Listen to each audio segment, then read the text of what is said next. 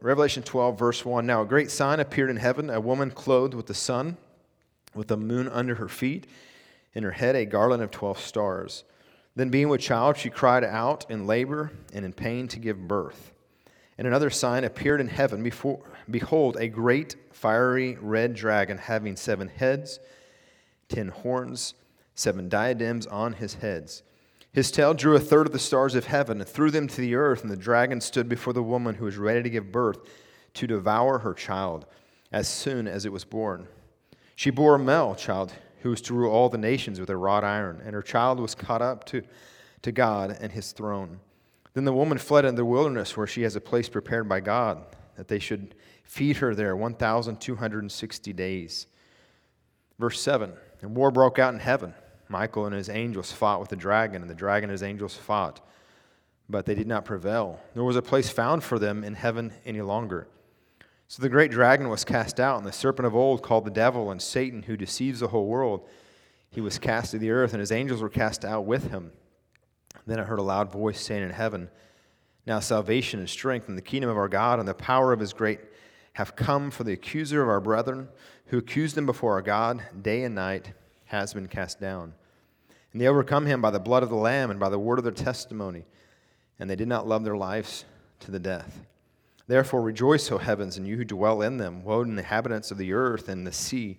For the devil has come down to you, having great wrath, because he knows that he has a short time. Now, when the dragon saw that he had been cast to the earth, he persecuted the woman who gave birth to the male child. But the woman was given two wings of a great eagle, that she might fly into the wilderness to her place, where she is nourished for a time and times and a half from the presence of the serpent. So the serpent spewed water out of his mouth like a flood after the woman, that he might cause her to be carried away by the flood. But the earth helped the woman. The earth opened the mouth and swallowed up the flood which the dragon had spewed out of its mouth. The dragon was enraged with the woman, and he went to make war with the rest of her offspring who keep the commandments of God and have the testimony of Jesus Christ. All right, so the title on this one is The Dragon, and we'll listen to the audio now. Chapter 5 The Dragon. Golden light danced around the angels as they gathered in the second heaven. The vast assembly waited expectantly as Lucifer, the greatest and most beautiful of the archangels, made his way to the front. In moments, he would take his seat at the head of the great angelic congress to report God's latest instructions to them. But instead of mounting the steps to the marble dais, Lucifer took aside his closest aide, Michael, an archangel himself. The Congress will have to wait, Lucifer said. Dismiss the assembly. We must speak immediately. Michael made the announcement, and the gathering dispersed leaving the two archangels standing alone. Michael could see by Lucifer's dark countenance that he was not here to discuss a light matter. You are troubled, Lucifer. What has happened? As you know, I have just returned from the high heaven, where God is enthroned. He has revealed to me his most recent project, a vast and daring one. He has created a new physical world beneath the lowest heaven. It is utterly glorious, perhaps the most beautiful thing He has ever made aside from ourselves. He is populating this world with a new race of creatures, and He has modeled them after Himself, granting them intelligence, free will, and creativity. He will charge them with the rule and care of His new world and infuse them with His own Spirit. Lucifer, you baffle me. Why is this not good news? Why does it disturb you? Why does it disturb me? I'll tell you why. Lucifer shouted. God wants us, his angels, to minister to these new creatures. We are to be messengers to them, protecting and assisting them in their little endeavors. How can he expect us, the highest order of creatures in all of the universe, to stoop so low as to become errand runners and servants to inferior beings? We should be ruling them, not serving them. I tell you, Michael, this is not to be borne. A short time later, Lucifer reconvened the great council of all the angels. When they were assembled, he mounted the steps of the dais and addressed the legions of mighty beings before him. He first explained the new assignment God had charged them with, and then, to their amazement, he spewed out his disdain. We run God's errands. We watch over and protect his creation.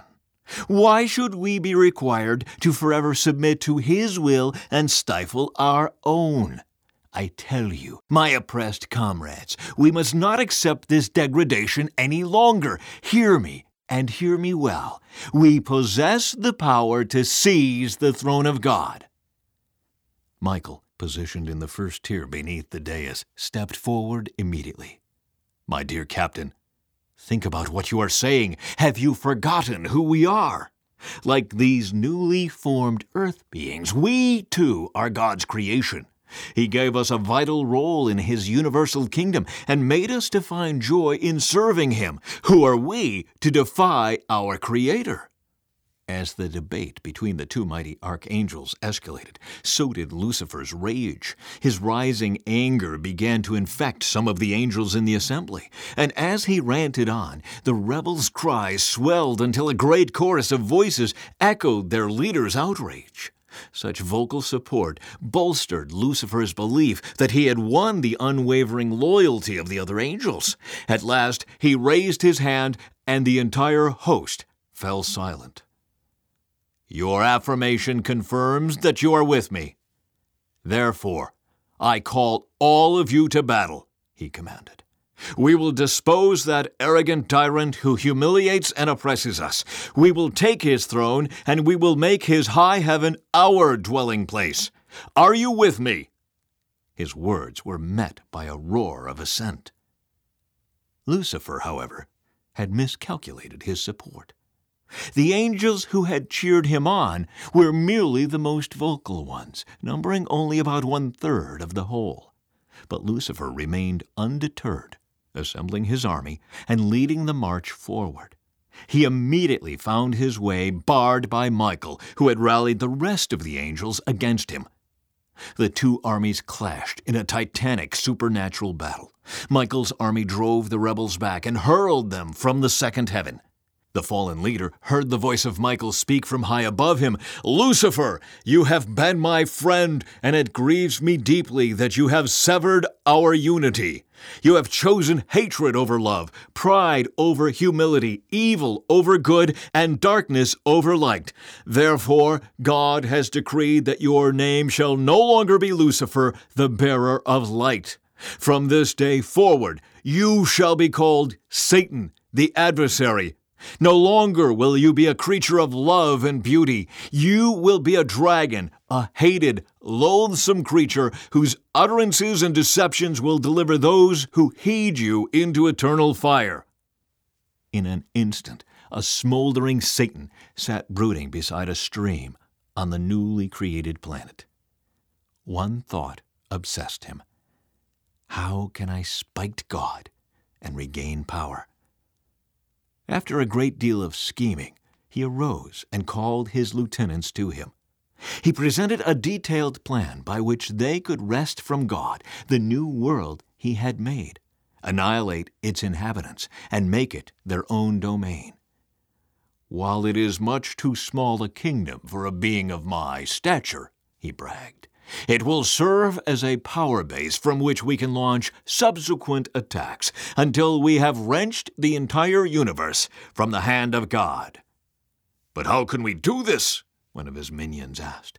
You told us that God has placed His own Spirit within the two humans. That gives them power we cannot overcome. Satan smirked. When God explained this new creation to me, he said that if the human couple ever disobeyed him, his spirit would depart and they would die. Our task, then, is to get the man and woman to disobey God. I will deceive them into thinking he is not their benefactor, but a selfish tyrant. Satan left his lieutenants and disguised himself as one of the more cunning earthly creatures. And using a mix of lies and half truths, he seduced the couple into rejecting their Creator. But to his consternation, they did not immediately die. God confronted them with their disobedience and revealed the pain, sorrow, and eventual death that would come as a result.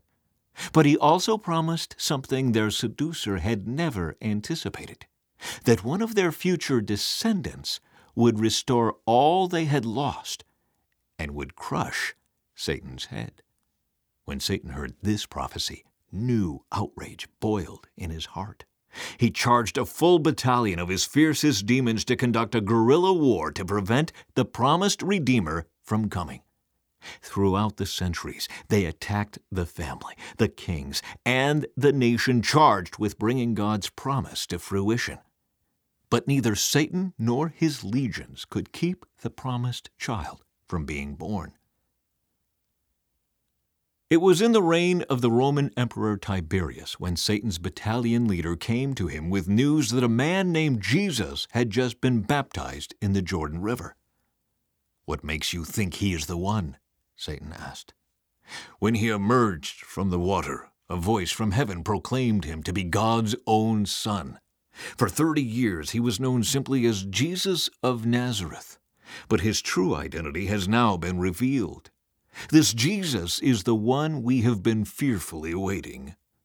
The devil immediately transported himself to the Jordan River. He arrived to see Jesus walking alone into the barren wilderness between Jerusalem and the Dead Sea. Satan followed him until he stopped on a desolate plain where no vegetation grew. For forty days he watched as Jesus fasted and prayed. The adversary thought to himself, Now that he is weak and hungry, he will grasp at anything I offer. To Satan's surprise, Jesus offered no resistance as he approached. They say you are the Son of God. Why should I believe it? If it's true, it should be easy for you to prove. You are famished with hunger. Merely turn one of these stones into a loaf of bread, and I will believe you. It is written, Jesus told his tempter, Man shall not live by bread alone, but by every word that proceeds from the mouth of God. Satan then took Jesus to the pinnacle of the temple. Since you are the Son of God, throw yourself down. Surely your angels will save you. Look at all the people in the courtyard below. If they saw such a miracle, think how quickly they would believe in you. Once again, Jesus refused. Finally, Satan took him to a high mountain where he conjured up a panoramic vista revealing all the great kingdoms of the world. As he swept his arm over the magnificent view that lay below them, he said, All this is yours to rule if you will but fall down right now and worship me. Then, in a voice charged with power and authority, Jesus said, Away with you, Satan! For it is written, You shall worship the Lord your God, and him only you shall serve. When Satan returned and sat before his council, no one dared ask if his attack had been successful. The fury on his face told them everything. The council sat silently and wary until their leader addressed them. There is no doubt that this Jesus is indeed the Son of God. If we do not get rid of him, and soon, every plot we have devised since our exile will come to nothing.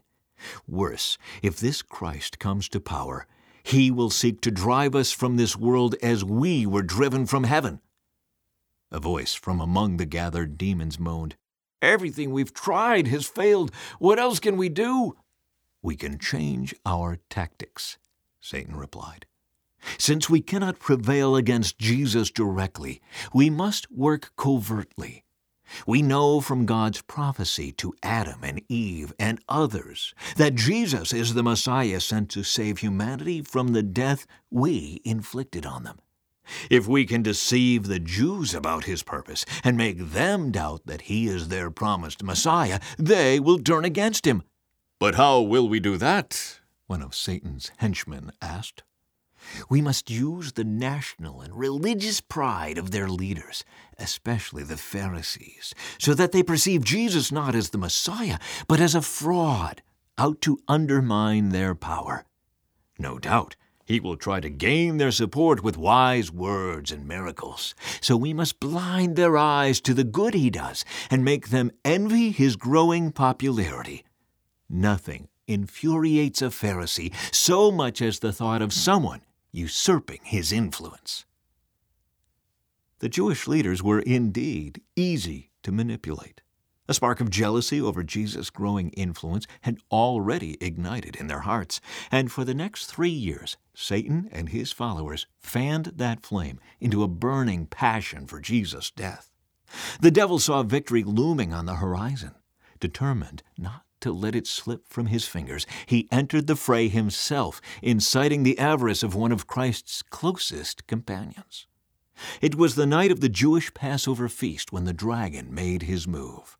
As Jesus arrived at Mount Olivet with three of his disciples to pray, the very atmosphere felt ominous. Satan could see legions upon legions of angels hovering low over the mountain. While Jesus prayed, Satan persuaded Judas to lead an armed band of Jewish officials to Mount Olivet. Once there, he was to identify his master with a kiss of greeting. Satan had found nothing to celebrate since his fall, but the irony of using a kiss, an expression of love, as an act of betrayal was the closest he'd come yet.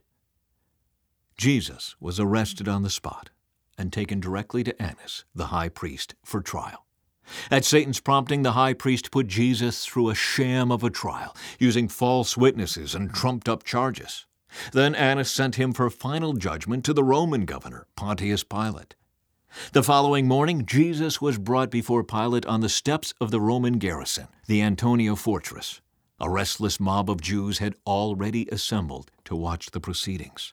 Satan knew that Pilate was weak. He was afraid of offending the emperor and losing his position, and equally afraid of offending the Jews and causing a riot.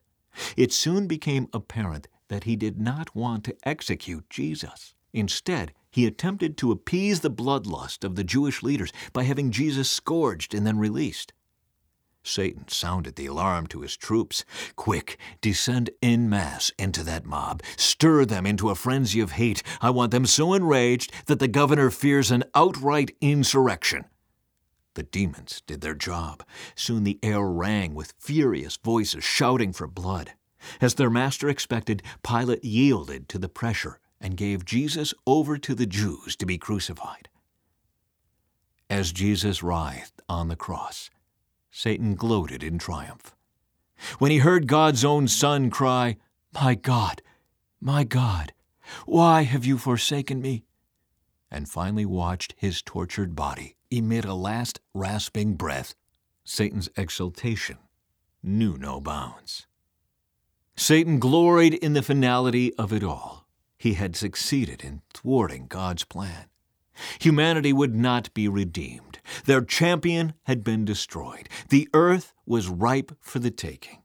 Satan burst into a spasm of laughter that rang long and loud throughout the halls of hell. Three days later, while Satan was conducting a mass assembly for his fallen angels, a sharp noise, like a fierce wind, interrupted his words. Its volume increased until it became almost unbearable.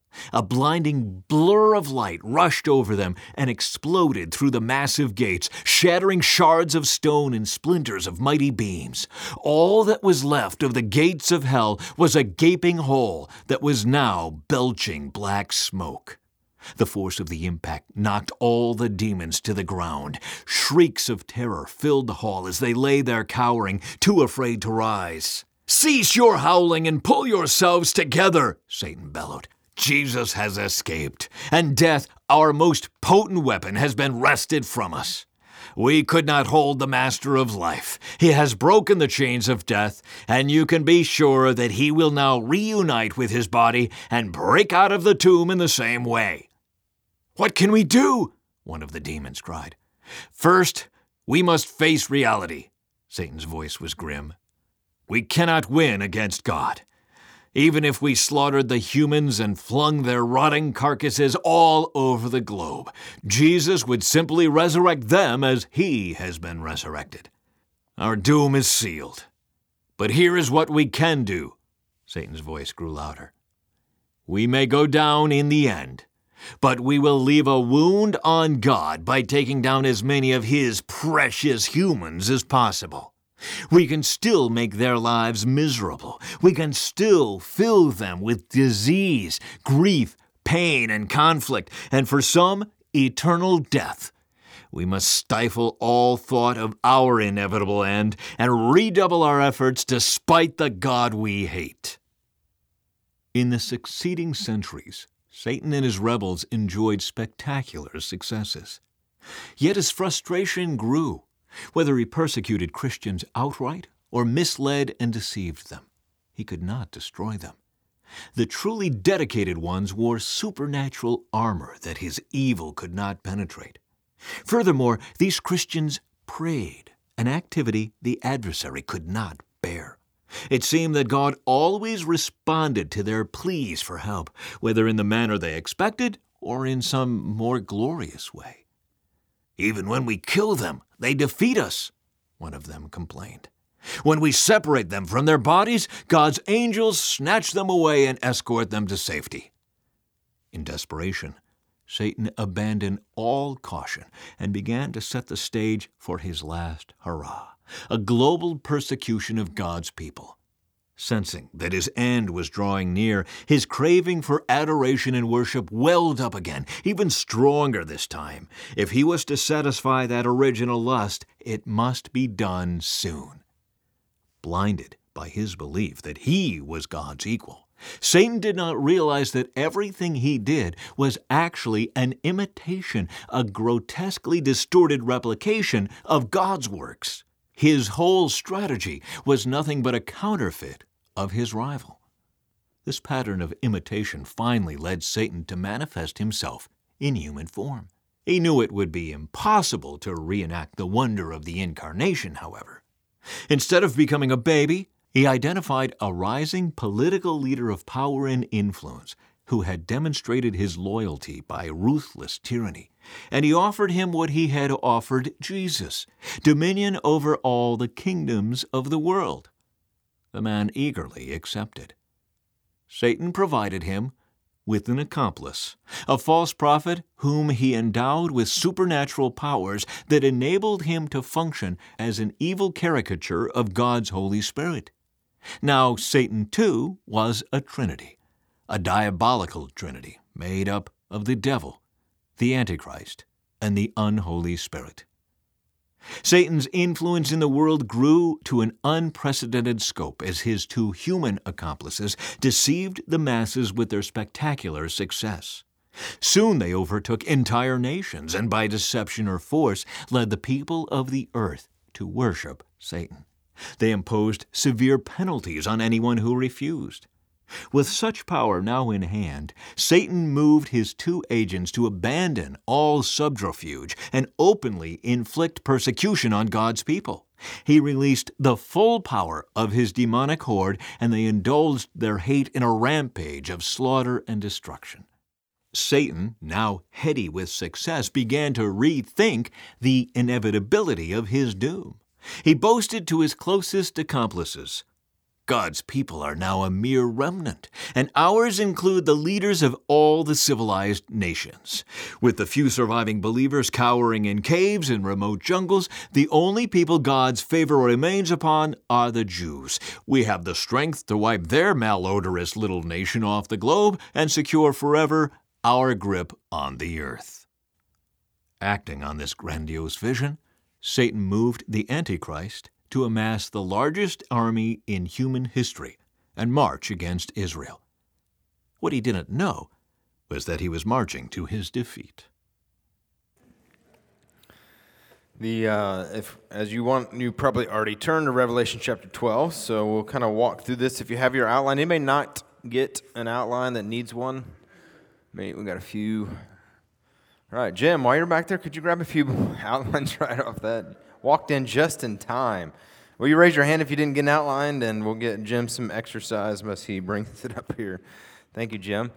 The uh, just kind of as a way of maybe reference point uh, to think through this is that in Revelations 12, this great uh, war that we'll get to is uh, not the reference to the fall of Satan. So you, we see the fall of Satan in Isaiah 14. If you want to make a note of that, we're going to not necessarily look at that tonight. Uh, Isaiah 14, and then also in Ezekiel chapter 28. Um, and so prior to this event that we're going to go through here this evening is already the fall of Satan. Then also, if you see, uh, when you go through Scripture, you see that um, of course, in Genesis chapter 3, when with the fall of man, that was after the fall of Satan. And so Satan still had the ability, right, to tempt. He was on the earth, he tempted Adam and Eve. Uh, then you see in Job chapter 1, uh, remember the, the story of Job when, um, when Satan went to the Lord? And what did Satan ask the Lord for? Permission, right? He asked him for permission. Um, and so he was in the presence of God, right? And so it wasn't that when Satan fell that he was necessarily bound to a specific location, okay? And so we see that in Job. You see it in Zechariah uh, when he is accusing Joshua. Then you see in Matthew chapter 4. What happens in Matthew chapter 4? Where is Jesus, or excuse me, where is Satan present? And I gave you the answer in Matthew chapter 4. Yeah, when he tempted Jesus, all right? And so then we will get to here in a minute in chapter 12 where he's kicked out of the second heaven and banned, where is he now banned to? The earth. Okay? And so just kind of making sure we understand the, the timeline there as we as we walk through this, all right? So the first point, point number one here, the great sign of a woman, all right? So let me just read the first uh, verses 1 through 2 and verse 5 again. It says, Now a great sign, again, we're in Revelations 12. Now a great sign appeared in heaven a woman clothed with the sun, with the moon under her feet, and her head a garland of 12 stars. Then, being with child, she cried out in labor, in pain to give birth. She bore a male child who was to rule all nations with a rod of iron, and her child was caught up to God and his throne. All right, so I think there's some a lot of ideas on who this woman is. Okay, but let me read a few scriptures and then we'll, if you don't already know the answer, we'll give the answer, right? So Isaiah 66, if you want to reference this or write it down, I'm going to read them so you probably won't have time to turn there. Isaiah 66, 7 through 8. Before she was in labor, she gave birth. Before her pain came, she delivered a male child. Who, was, who has heard such a thing? Who has seen such things? Shall the earth be made to give birth in one day? Or shall nation be born at once? For as soon as Zion was in labor, she gave birth to her children. Um, another passage, Psalms chapter 2, verses 8 and 9.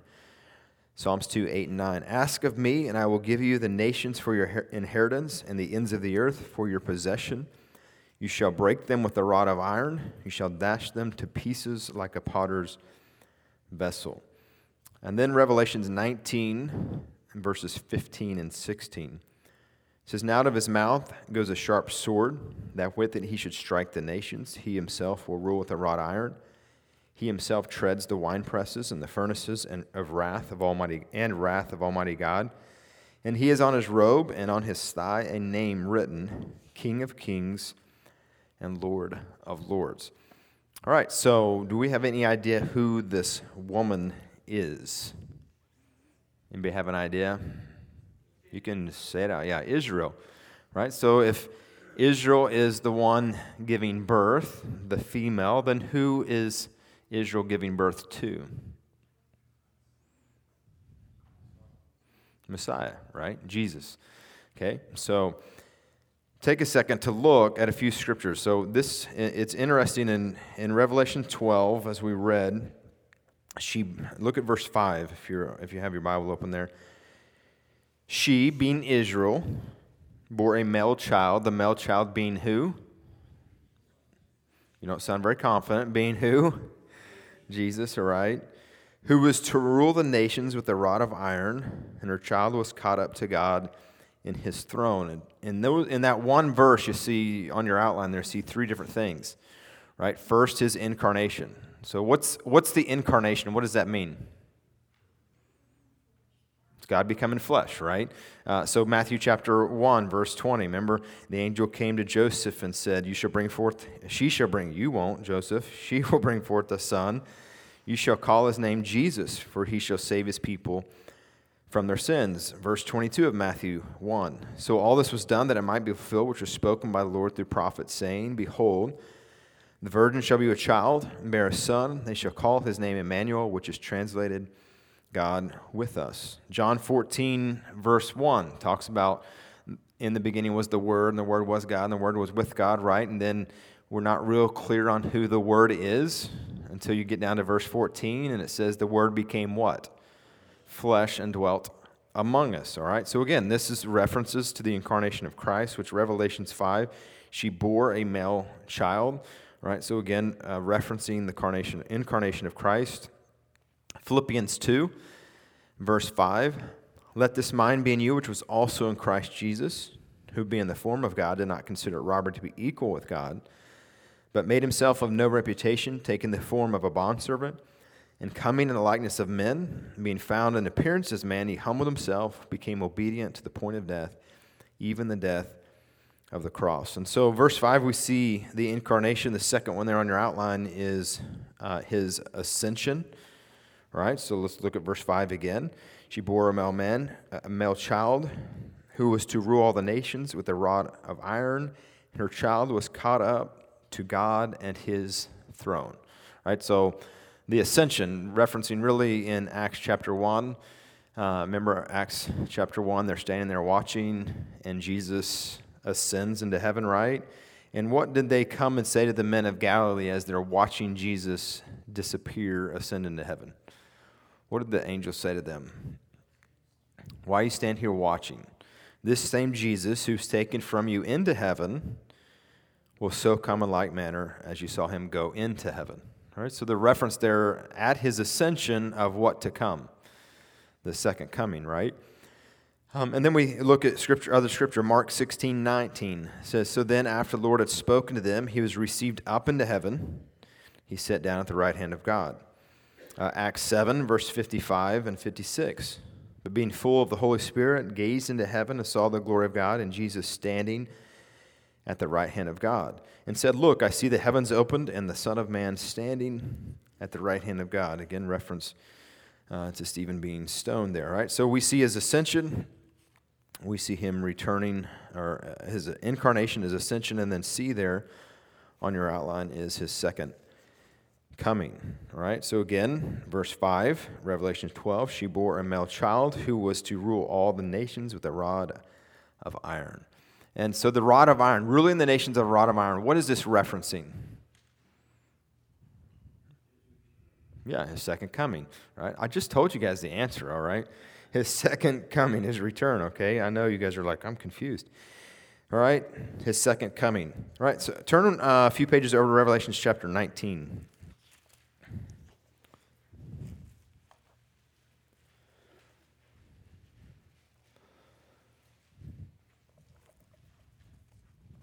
Revelations 19, starting in verse 11. Now I saw heaven opened. Behold, a white horse. He who sat on him was called Faithful and True. And in righteousness he judges and makes war. His eyes were like a flame of fire, and on his head were many crowns. He had a name written that no one except himself, no one knew except himself. He was clothed and robed, dipped in blood, and his name is called the Word of God. And the armies in heaven, clothed in fine linen, white and clean, followed him on white horses. Now out of his mouth goes a sharp sword, that with it he will strike the nations, and he himself will rule with a rod of iron. He himself treads the winepress of the fierceness of the wrath of Almighty God. And he had on his robe and on his thigh name written, King of Kings and Lord of Lords. When the second coming of Christ comes, Will it be at all like the first coming of Christ? Won't, will it? Uh, and really, this is what uh, the Jews were looking for. They kind of skipped the first coming. They were looking for the second coming, right? They were ready for someone to set, they were ready for Jesus, the Messiah, to set up uh, his kingdom. All right, so let's move on. We're running out of time quickly. Number one is the great sign of a woman. So we're saying, as we see in Scripture, the woman being um, Israel, and then the Son being Christ. The second one on your outline here, then, the great dragon. All right, so you have uh, there on your outline um, these really, uh, under Satan's power, there's probably on your outline should be a little bit uh, clear what that's trying to say is that um, the first column there, light of the world, king of kings, prince of peace, Lord my God, lion of the tribe of Judah. Who's that referencing? Jesus, right? So on the other side is the counterfeit of that, right? And that's what, what Satan, the deceiver, the accuser, he's counterfeiting the angel of light, king over children of pride, prince of the power of the air, God of this age, roaring lion right? And so Jesus referenced um, when he was talking to the Pharisees in John 8 44, referenced Satan. And here's how he referenced him You are, you are of your father, the devil. Again, he's talking to the Pharisees. And the desires of your father you want to do. He was a murderer from the beginning and does not stand in the truth because there is no truth in him. When he speaks a lie, he speaks from his own resources for he is a liar and the father of it.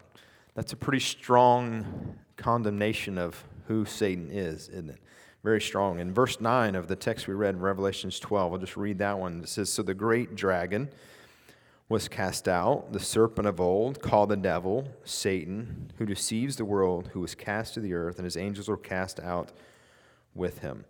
Um, and if you look through Scripture, most oftentimes uh, Old Testament would refer um, to the dragon here as Satan.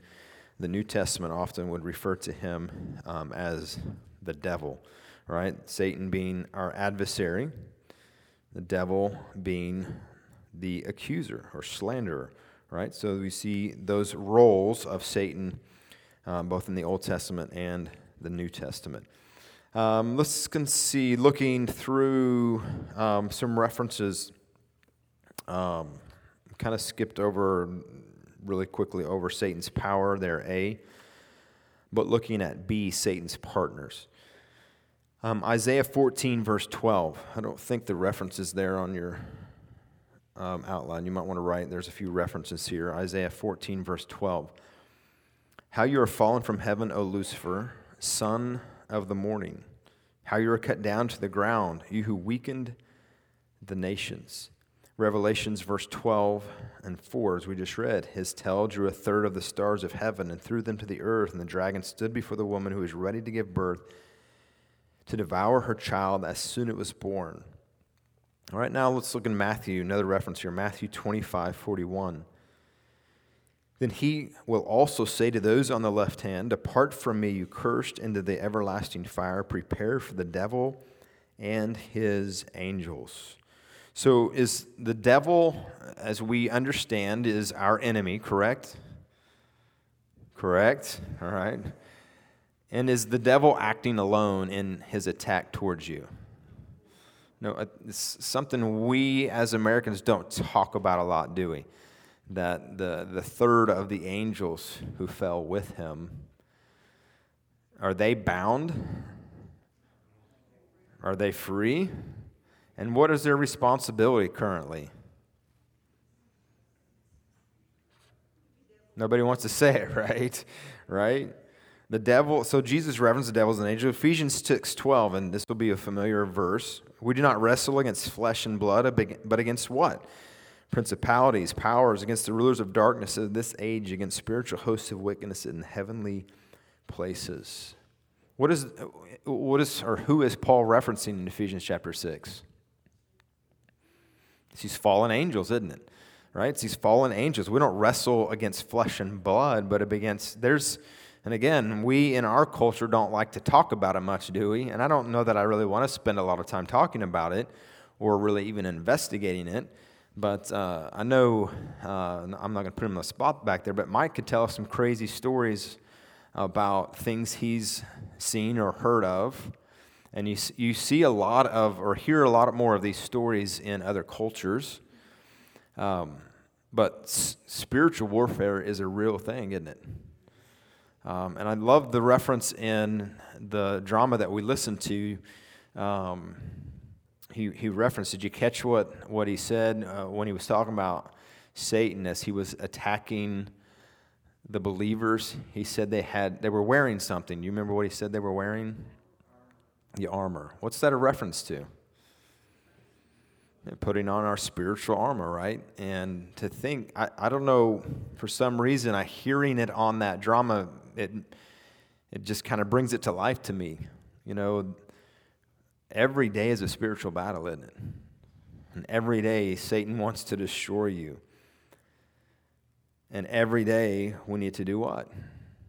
put on the spiritual armor of God, don't we? Ephesians 2 1 through 2 says, And you he made alive, who were dead in trespasses and sins, in which you once walked according to the course of this world, according to the prince of the power of this air, the spirit who now works in the sons of disobedience. Again, a reference to the spirit of Satan and the angels, his angels, the fallen angels.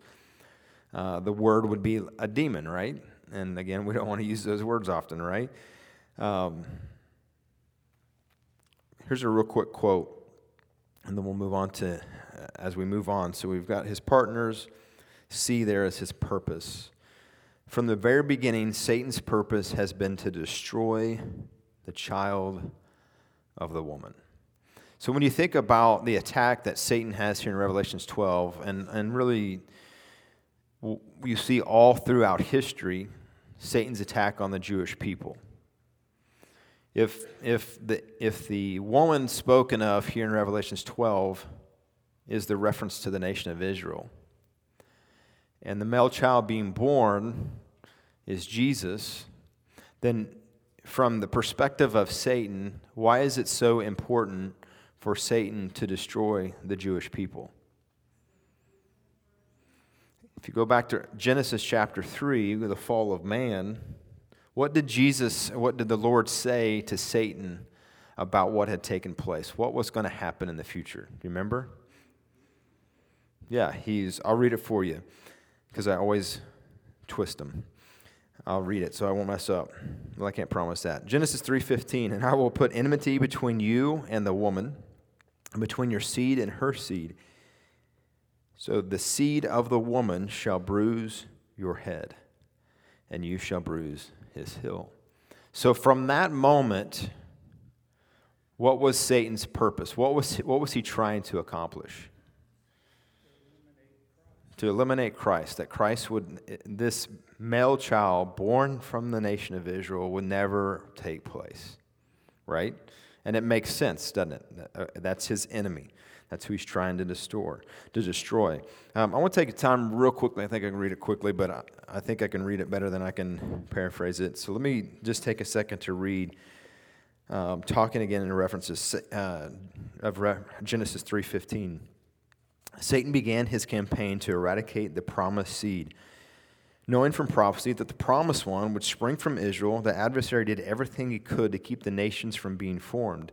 He incited Esau to attempt to kill his brother Jacob, who would father the 12 tribes of Israel. When that failed, he incited Pharaoh to murder all the Jewish boys in Egypt. Had either Jacob or Moses not survived, the nation of Israel would never have existed. At one point in Israel's history, Satan almost succeeded. The promised Redeemer was to come from the royal line of David. After David's descendants, King Jehoshaphat died, a series of intrigues and murders eliminated the entire Davidic line except King Isaiah. I don't know how to pronounce that. And his family was also murdered. And the queen mother usurped the crown and killed all of his children, finally ending the royal line, or so she thought. The high priest wife managed to hide his youngest son, Joash, until he could be crowned. In that little boy, the lone male survivor of Israel's royalty resided the promised seed and the ultimate purpose of God found in 2 Chronicles 22. Thwarted but undaunted, Satan incited the wicked Haman to plot the extermination of all the Jews. But God raised up Esther for such a time as this. To expose Haman's scheme and promised seed was spared. When the prophesied child was finally born, Satan instilled fear in the hatred, or excuse me, fear and hatred in King Herod who had all the babies in Israel in Bethlehem murdered. He thought that surely the promised seed would be slain in this insidious act. But the sovereign hand of God intervened and direct, directed Joseph to flee with his family to Egypt, thus sparing Jesus' life. Immediately after Jesus' baptism, Satan confronted him in the wilderness with three famous temptations portrayed in a dramatization. But Jesus rendered his adversaries powerless with the sword of the Spirit, the Word of God. And so you see all throughout the Old Testament and even into the New Testament, Satan's goal was to destroy the seed of the woman, right? Um, and so let's move on to Satan's purpose to number three the great war, right? The great war. So, again, somewhat similar reference here. Uh, verse 7 says, And a war broke out in heaven. Michael and his angels fought with the dragon, and the dragon and his angels fought, but they did not prevail, nor was a place found for them in heaven any longer. Again, so it's a reference here that he wasn't expelled necessarily from heaven at the fall. Okay, so now he is, verse 9. So the great dragon was cast out, and the serpent of old, called Devil and Satan, who deceives the whole world. He was cast to the earth, and the angels were cast out with him. Daniel, number, Daniel chapter 10 also reports ongoing battle between the forces of good and evil. And again, this reference in the, in the um, dramatization about the power of prayer. Do you believe in the power of prayer?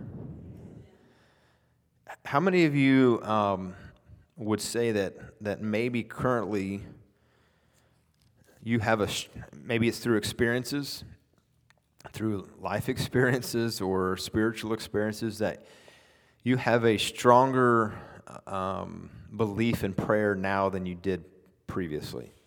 You want to testify that? All right, good. How many of you feel like um, there's still room for you to grow in that area? Okay, good, because I got both my hands up, right? Uh, uh, how many of you uh, know of someone that you just feel like when they pray, it seems to mean more than when you pray. Anybody feel like that, right? Um, and I, I'll, I'll, be honest, I'm one that would tend to to not put enough emphasis on prayer. I tend to lean towards God's will be done, right? And I'll just walk away, right? It's much quicker that way, right? But there's something when you when you look at the prayer of Christ in the garden.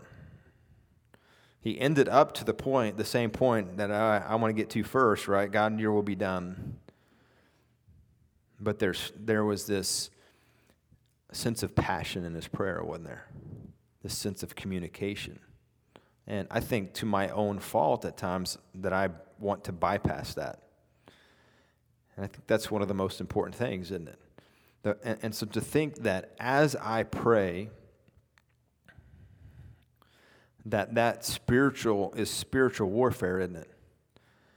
That my prayers, do, do my prayers have more power than Satan's angels and demons? Yes or no?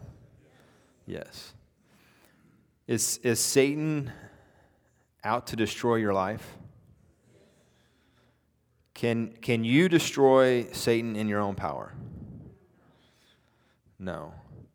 Doesn't, I mean, just to answer those few questions, does it not place a higher importance and value on prayer? So maybe I need to ask myself those questions every morning, right? To think that um, my prayers have power over Satan and his demons. Jesus, the name above all names, all authority on heaven and earth, given to who? Jesus. And so I don't stand against Satan in my power because you and I will fail. I stand against Satan in the power of who? Jesus. Has so in the end, we, we all, you know, we've read the end, right? We know that, that Jesus wins in the end, but has Jesus already won? Yes or no? So, I mean, we know in the end, Satan will eventually be done away with, right? But does Satan have power over you as a believer currently? If you give it to him. So, do we already have victory in Christ? So, Satan's, he's already been charged, hadn't he? He's already been found guilty. He's already been judged. Um, one would reference this as, uh, I'll just read it. It says, The verdict is in, but the execution of judgment is in the future. All right, so turn to Romans chapter 8. We're going to kind of conclude it with this, all right? So we're running out of time. Romans 8. So I think we look at the study of Revelation, and, and it points to, um, again, this idea that we win in the end and everything is great. And so, I'll, but, but I think sometimes we fail to, to realize that victory is not just something that's going to happen. Victory is something, if you're in Christ, that's already happened and that we can live in the victory of Christ. We don't have to live defeated. And I think oftentimes we forget that um, because we, maybe we lose a battle or we, we, we're like me, we don't pray as often as we should or whatever the case may be. But the reality is, if we are believers in Christ, we already have the victory. We have victory, like the old song said, right? Victory in Jesus. Matthew, or excuse me, Romans chapter 8. Um, let's see, look, verse 31.